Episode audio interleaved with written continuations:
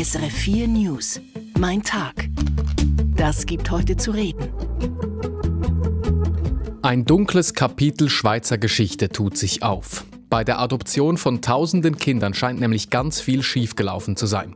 Und die Behörden blieben offenbar tatenlos. Der Bericht zur Schweizer Adoptionsvergangenheit ist unser Auftakt zur Sendung. Und CO2 in den Boden pumpen und dort speichern. Diese neue Technologie wird an der Klimakonferenz viel diskutiert und auch die Schweiz will damit arbeiten. Wie das gehen könnte, hören wir direkt von der Konferenz aus Dubai. Das ist die Sendung Mein Tag in der Ausgabe vom Freitag. Ich bin Nikolaus Malzacher. Gefälschte Dokumente, Betrug und sogar Kinderhandel. Bei Adoptionen von Kindern aus Sri Lanka in die Schweiz ist es über Jahrzehnte zu schwersten Verstößen gekommen. Jetzt zeigt ein neuer Bericht, das ist nur die Spitze des Eisbergs. Bei mehreren tausend weiteren Adoptivkindern könnte es zu Unregelmäßigkeiten gekommen sein und die Behörden schauten weg. Bundeshauskorrespondent Dominik Mayer. Adoptivkinder, die in ihren Heimatländern zu Waisenkindern erklärt wurden, obwohl ihre leiblichen Eltern noch am Leben waren. Oder Adoptiveltern, die sich im Heimatland ihrer Adoptivkinder illegal als leibliche Eltern eintragen ließen. Und vor allem Schweizer Beamtinnen und Beamte, die nicht einschritten bei solchem Unrecht. 300 Seiten stark ist die Studie der Zürcher Hochschule für angewandte Wissenschaften. Sie bringt im Auftrag des Bundesrats Licht in ein düsteres Kapitel der jüngsten Schweizer Geschichte. Die erschütternden Geschichten sri-lankischer Adoptivkinder sind kein Einzelfall. Es gibt weitere tausende Opfer. Michael Schöll, der Direktor des Bundesamts für Justiz, bilanziert. Wir sehen heute, dass es auch bei den Adoptionen von zehn weiteren Ländern zu teilweise schweren Unregelmäßigkeiten gekommen ist. Der Bundesrat drückt den betroffenen ehemaligen Adoptionskindern und ihren Familien sein Bedauern aus. Und er hat auch bereits Kenntnis genommen von Vorschlägen, wie das heutige Adoptionsrecht verbessert werden muss, damit in Zukunft solche Vorfälle nicht mehr passieren. Die Studienautorinnen haben Adoptionen aus Bangladesch, Brasilien, Chile, Guatemala, Indien, Kolumbien, Südkorea, Libanon, Peru und Rumänien untersucht. Bei mehreren tausend Kindern, so das Fazit, könnte es in den 1970er bis 1990er Jahren zu zum Teil schweren Unregelmäßigkeiten gekommen sein. Schweizer Botschaften im Ausland meldeten immer wieder krasse Verstöße, ja faktischen Kinderhandel bei Adoptionen nach Bern.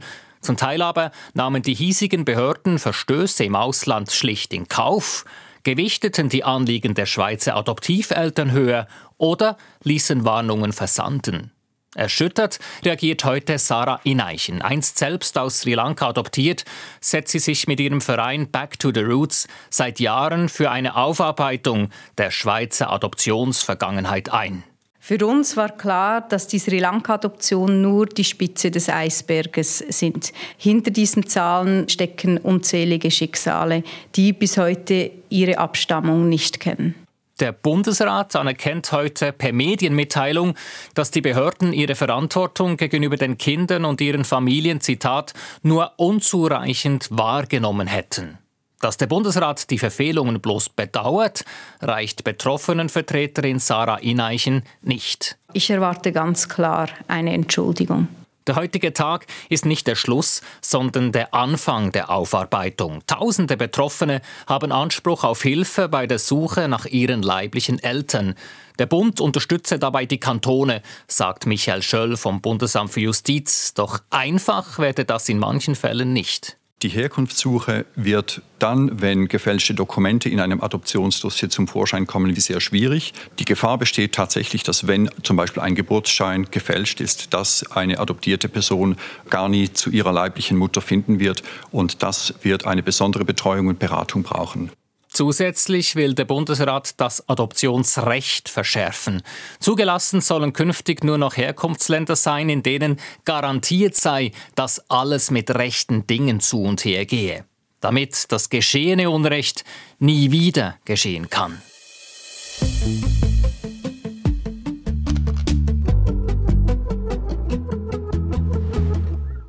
Netto Null bis 2050. Das ist das offizielle Klimaziel der Schweiz. Und damit es klappt, muss die Schweiz vor allem weniger CO2 ausstoßen. Aber rund ein Viertel der heutigen Emissionen wird sich nicht vermeiden lassen. Und für diesen Viertel plant der Bundesrat, CO2 abzuscheiden. Das CO2 soll nach Norwegen transportiert und dort in den Boden gepumpt werden. Dieser Prozess, das Abscheiden und Lagern von CO2, ist auch an der Klimakonferenz in Dubai ein Thema. Klaus Ammann hat dort Matthias Honecker getroffen. Er forscht in der privaten Forschungsgruppe Perspectives zur CO2-Abscheidung. Erste Frage an ihn. Wie steht er grundsätzlich zur Strategie des Bundesrats? Ja, grundsätzlich werden wir diese Technologien brauchen, also das CO2 in den Untergrund zu bringen, da auf lange Zeithorizont zu speichern und damit der Atmosphäre fernzuhalten. Ohne das kriegen wir ganz viele Bereiche gar nicht dekarbonisiert. Also es ist schon etwas, was notwendig ist. Natürlich, wie stark wir uns darauf verlassen können, beziehungsweise welche Schritte wir jetzt unmittelbar machen müssen, das wird natürlich dann zeigen, ja, ob es am Schluss aufgeht. Aber grundsätzlich ist es schon die richtige Richtung. Eben, ja, aktuell geht der Bundesrat davon aus, dass etwa ein Viertel der Emissionen, also 12 Millionen Tonnen CO2, so kompensiert oder eben aus der Atmosphäre entfernt werden müssen. Halten Sie das für eine plausible Zahl? Ich denke, es ist halt wichtig, überhaupt mal eine Ansage zu haben. Ich denke, wir können grundsätzlich das von heute aus noch nicht so komplett abschätzen, äh, wo wir am Ende des Tages landen. Äh, wir brauchen natürlich komplementäre Maßnahmen, die die Emissionen reduzieren, auch Reduktion des Bedarfs von Zement beispielsweise. Zement ist ein, eine Branche, die lässt sich ohne CCS ansonsten kaum dekarbonisieren. Alternative Baustoffe spielen da sicher eine Rolle. Also das ist ja alles sehr dynamisch und es ist sicher gut, eine Ansage zu haben aus meiner Sicht. Wahrscheinlich werden wir nicht genau da landen, wo diese Zahl jetzt hin zeigt. Besteht denn nicht die Gefahr, dass wenn man diese Technologie hat und sie einsetzen will, dass man bei den effektiven Reduktionen ein bisschen nachlässiger wird? Ich glaube, das ist nicht der Fall, weil letztlich es ist ja wirklich nichts Einfaches, diese Infrastruktur auch in Gang zu bringen, dieses CO2 erstmal einzufangen oder abzuscheiden, zu transportieren und zu speichern. Das hat auch seine Kosten. Diese Infrastruktur muss erst aufgebaut werden, also da sind klare Hürden da. Also es ist nicht was, was jetzt als einfacher Ausweg dasteht, auch für verschiedene Industriebranchen nicht. 12 Millionen Tonnen mit Lastwagen oder Eisenbahnwagen zu transportieren, wäre wahrscheinlich schwierig. Also man muss auf Pipelines setzen. Genau, ist natürlich schwierig, da auch eine Akzeptanz dafür zu haben, wenn dann Tausende von Lastwagen äh, das CO2 durch die Schweiz führen Pipelines sind da natürlich das Nonplusultra, was die Effizienz angeht, wenn sie denn mal stehen. Aber natürlich ist es nicht so einfach, eine Pipeline zu bauen. Da kann man nicht bestehende Infrastrukturen nutzen, es braucht neue. Grundsätzlich ist es nicht undenkbar, dass man bestehende Gaspipelines umnutzt. Nur eine parallele Nutzung ist vermutlich nicht so ganz machbar. Zumindest wüsste ich noch nicht, ob das wirklich möglich ist, beispielsweise die halbe Woche Gas für Energie zu transportieren und die andere Hälfte der Woche CO2. Und ich glaube, da wissen wir noch nicht genug, ob das technisch so machbar wäre. Jetzt, die Rede ist aktuell eigentlich ausschließlich davon, dass man das CO2 über Deutschland in die Nordsee transportiert. Warum pumpt man es nicht in den Schweizer Boden? Ja, es ist im Prinzip der aktuelle Stand ist natürlich zeichnet diese Chance, dass man in Norwegen schon bald diese Möglichkeit hat durch die Anlagen, die da online kommen. Grundsätzlich ist es aus wissenschaftlicher Sicht auch in der Schweiz denkbar. Ich denke, es ist eher eine Frage, ob es sich lohnt, rein von den Kapazitäten, die wahrscheinlich auch geologisch schon ein bisschen beschränkt sind, das ist eine Frage, die ist jetzt noch nicht abschließend geklärt aus meiner Sicht. Aber ich denke, letztlich der Widerstand wird eher daran liegen, dass die Schweiz sehr dicht besiedelt ist und insofern solche Anlagen dann da eher dran scheitern, dass wir da zu wenig Platz haben quasi. Ja.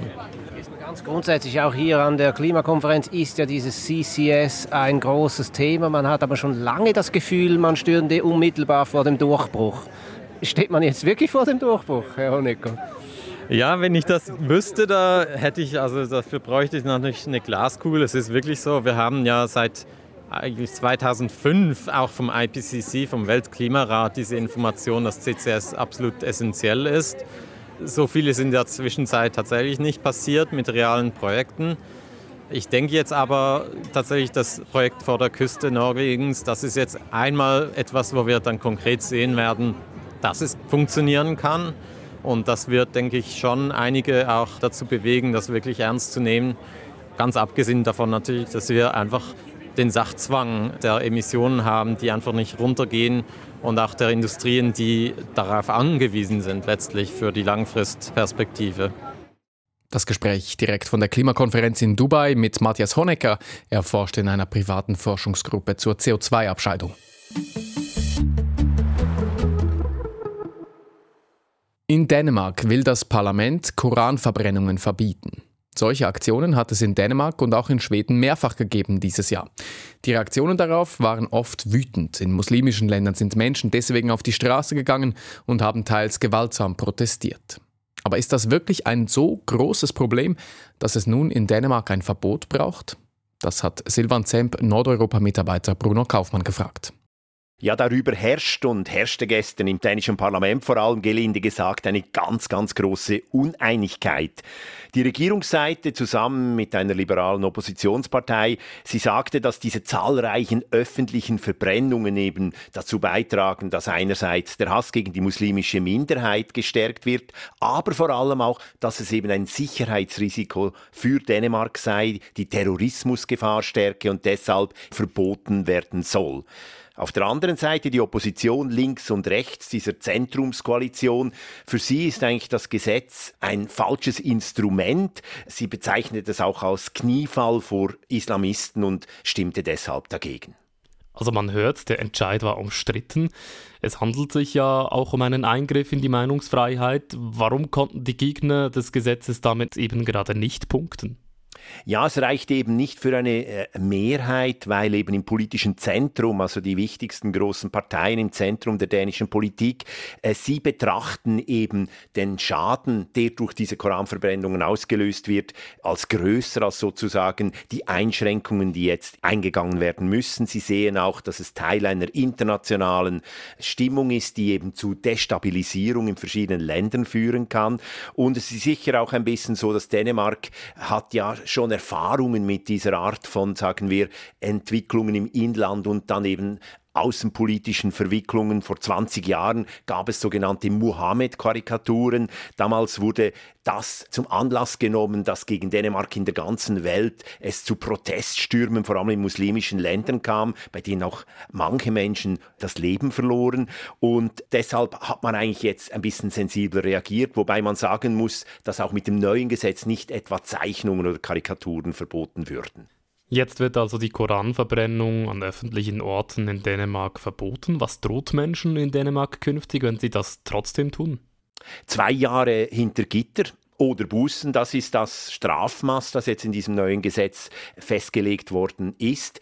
Besonders ist vielleicht auch, dass dieses neue äh, Gesetz gegen die sogenannte unangemessene Nutzung von äh, religiösen Schriften, das ist im Gesetzesparagraf 12 des Strafgesetzbuches angelegt und das ist der Strafgesetzartikel, wo eben auch zum Beispiel Landesverrat festgeschrieben wird. Also man macht auch hier wieder hohe Symbolpolitik, man setzt dieses Gesetz an einem Ort an, daran, dass auch alle es merken, dass es eben ein namhaftes Gesetz ist und es ist sicher auch ein Symbol an das Ausland. Sie haben das Stichwort gerade geliefert, unangemessene Behandlung von religiösen Schriften. Heißt also, das betrifft nicht nur Koranverbrennungen, sondern auch eben die unangemessene Behandlung von anderen religiösen Schriften. Was ist genau damit gemeint?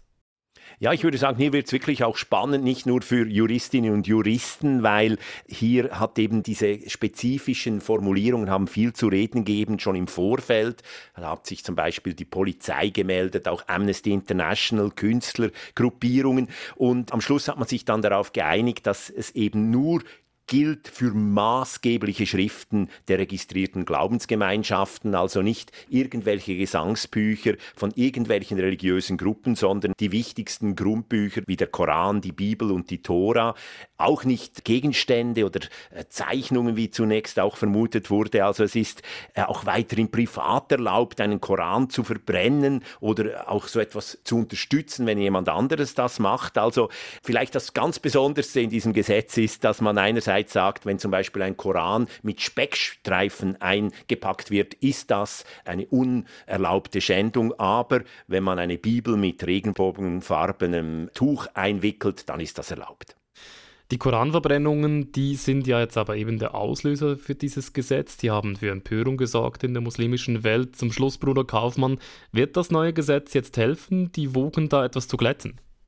Ja, sicher. Also bereits eigentlich schon die Diskussion darüber oder das Signal der Regierung hat auch dazu geführt. Man hat ja auch im Nachbarland Schweden, wo es ja auch zu solchen Koranverbrennungen kam, jetzt begonnen zu überlegen, allenfalls ein Verbot zu prüfen oder mit anderen äh, Strafgesetzartikeln abzudecken, wie zum Beispiel Hetze gegen eine Volksgruppe oder auch sicherheitspolitische Erwägungen. In dem Sinn haben sich die Wogen schon ein bisschen geglättet und man kann vielleicht abschließend abschließend sagen, dass dieses neue Gesetz jetzt in Dänemark letztlich Extremisten unterschiedlichster Couleur davon auslädt, dass sie unter Polizeischutz und noch im Blitzlicht der Medien noch mehr Öl ins Feuer gießen.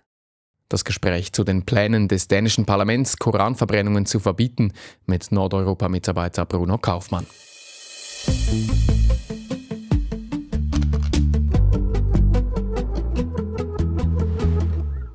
Und jetzt schauen wir an die Grenze zwischen Südafrika und Simbabwe. Der südafrikanische Grenzschutz hat diese Woche mitgeteilt, er habe bei einer Kontrolle über 400 Kinder aufgegriffen. Die Kinder seien ohne Eltern unterwegs gewesen und hätten von Simbabwe nach Südafrika geschmuggelt werden sollen. In der Vergangenheit gab es wiederholt Berichte über Menschenhandel und auch über Kinder, die nach Südafrika gebracht wurden. Johannes Dietrich ist freier Journalist in Südafrika. Lea Sager hat ihn gefragt, was über diesen neuen Vorfall bekannt sei. Das sind sogar 443 Kinder gewesen und in 42 Bussen und die waren alle jünger als acht Jahre. Und das wäre natürlich schon ein sehr krasser Fall von Kinderhandel gewesen. Wer aber die Verhältnisse hier im südlichen Afrika kennt, der wusste bereits oder ahnte, dass sich dahinter etwas anderes verbergen muss. Und das handelt sich genau genommen um Weihnachtsverkehr, um Kinder, die bei ihren Großeltern in Simbabwe leben und über Weihnachten ihre Eltern in Südafrika besuchen sollten. Warum leben denn die Kinder in Simbabwe bei den Großeltern? Die Eltern, die sind aber in Südafrika und arbeiten dort. Warum ist das so?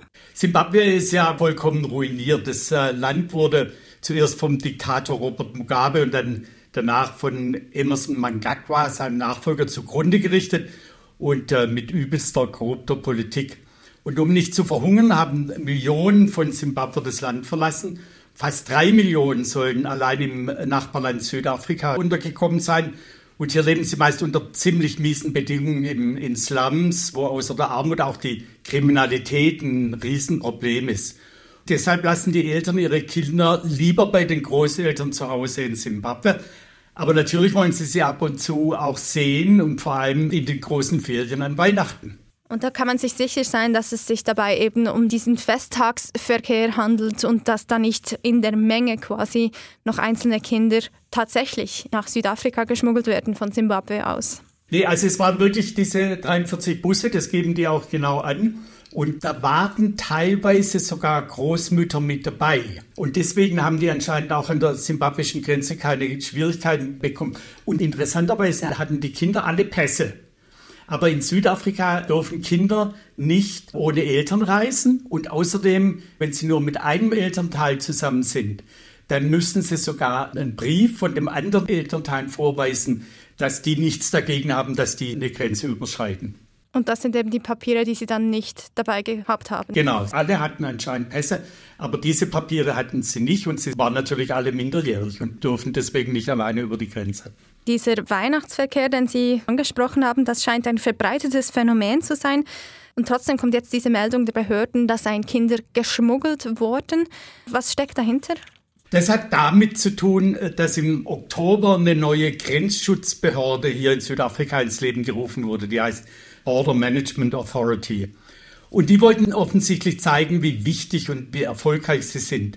Deshalb haben sie von Kinderhandel ausdrücklich gesprochen, also von Child Trafficking, obwohl es sich eigentlich um Kinderschmuggel gehandelt hat oder falls überhaupt. Bei Kinderhandel denkt man ja an Verschleppung oder sogar an Kinderarbeit, also an schwere Verbrechen. Aber davon kann hier natürlich keine Rede sein. Also die wollte wirklich zeigen, diese Behörde, dass sie wichtig ist. Und diese Behörde, die wurde von der regierenden Partei in Südafrika, ANC oder African National Congress, ins Leben gerufen. Nun stehen im April Wahlen an in Südafrika.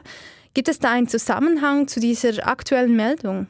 Absolut, weil der ANC oder ANC, das Südafrika ja seit 30 Jahren schon alleine regiert, hat inzwischen eiskalte Füße bekommen, weil er muss damit rechnen, die absolute Mehrheit zu verlieren.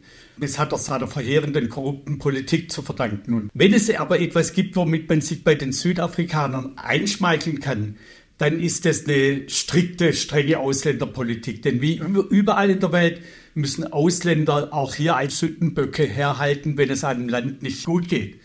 Und das ist bei Südafrika ist das fraglos der Fall. Und der wahre Hintergrund der Geschichte ist also eine Inszenierung sozusagen für den Wahlkampf der Regierungspartei. Der ANC wollte zeigen, dass er etwas gegen illegale Grenzübertritte tut. Johannes Dietrich arbeitet als freier Journalist in Südafrika. Der Blick in die Schweizer Regionen. Eigentlich tönt es wie eine gute Nachricht für die Stadt Zürich. Der Ständerat will die Regeln lockern fürs Bauen in Lärmzonen. Und gerade in Zürich können wegen Lärmschutzauflagen rund 3000 Wohnungen nicht gebaut werden. Und das, während die Nachfrage extrem hoch ist. Eine gute Nachricht also? Nicht aus Sicht der Zürcher Stadtregierung. Der Beitrag von Mayra Schmidt. Wenn es nach dem Ständerat geht, sollten die Wohnungen in Zukunft zum Beispiel auch an einer lauten Straße oder gerade neben dem Bahngleis gebaut werden können. Um das möglich zu machen, wird er die Bedingungen für den Lärmschutz lockern. Zum Beispiel muss in einem Schlafzimmer nur noch ein Fenster die Lärmschutzgrenzen einhalten oder es langt, wenn eine Wohnung nur noch ein Zimmer hat, wo es nicht laut ist.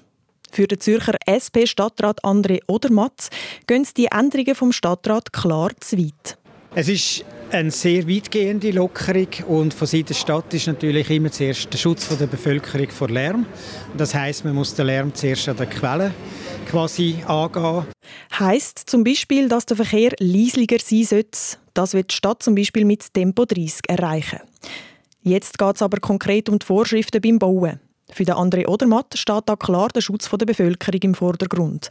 Und die Lockerungen vom Ständerat schützen die Mieterinnen und Mieter zu wenig vor dem Lärm.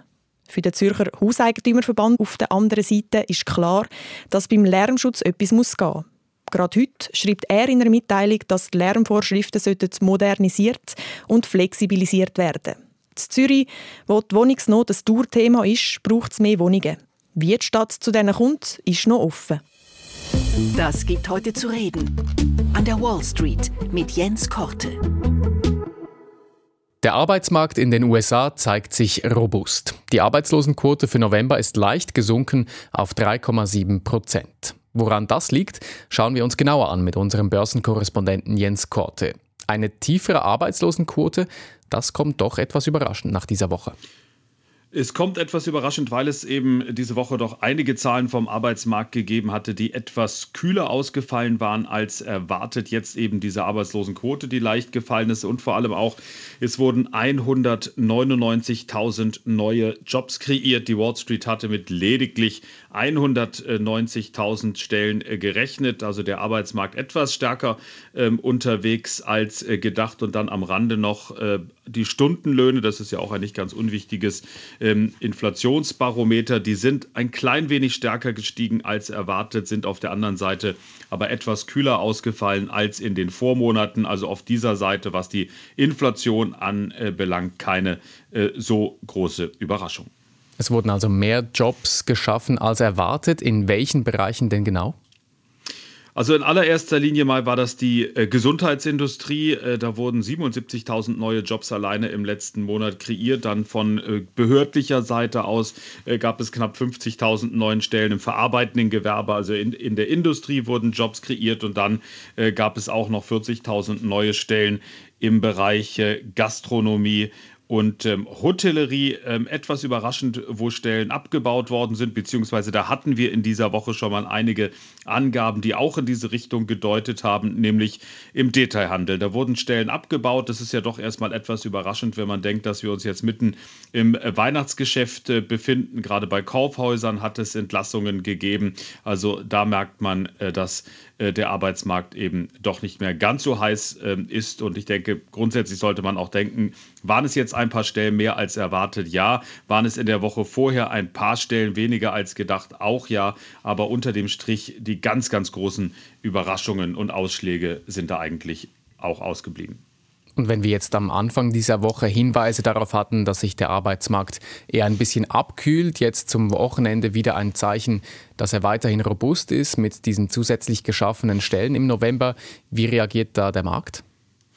Also die Wall Street hatte vorbörslich, als diese Zahlen äh, veröffentlicht worden sind, erstmal äh, negativ reagiert. Äh, letztendlich, wenn der Arbeitsmarkt heißer läuft als gedacht, macht es das etwas wahrscheinlicher, dass die amerikanische Notenbank die Zinsen so schnell nicht senken wird. Nächste Woche tagt die nächste Sitzung, da müssen wir uns keine Gedanken machen. Es wird keine Zinserhöhungen geben. Aber die Wall Street hatte sich schon so ein bisschen darauf eingestellt, dass wir doch relativ früh 2024 vielleicht erste Zinssenkungen Entwicklungen sehen äh, könnten. Aber bei einer Arbeitslosenquote von unter 4 Prozent wird das mit ziemlicher Sicherheit äh, so schnell äh, nicht passieren. Und das hat dann ein ganz klein wenig die Wall Street ähm, zum Auftakt ernüchtert, aber dann im Handelsverlauf hatte sich das Ganze auch schon relativ schnell äh, wieder beruhigt und das nur ganz am Rande. Wir befinden uns derzeit in einer recht komfortablen äh, Zone an der Wall Street. Dem Dow Jones fehlen gerade mal zwei Prozent auf ein neues Allzeithoch, also auf den höchsten Stand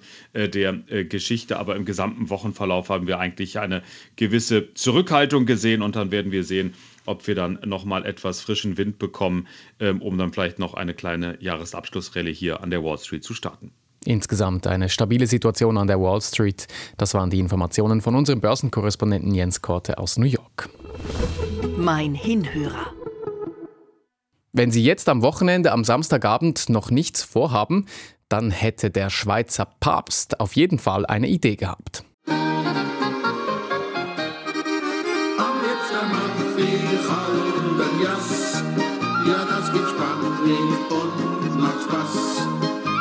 Der Schweizer Jasspapst natürlich. Die Rede ist von Göpfegg.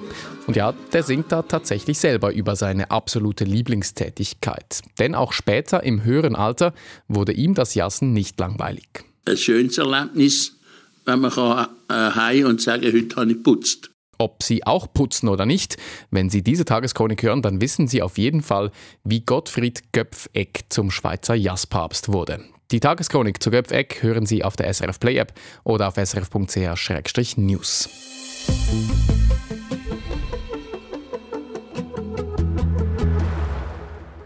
Und das ist der Schluss der Sendung Mein Tag vom Freitag. Aufgezeichnet haben wir um 16 Uhr.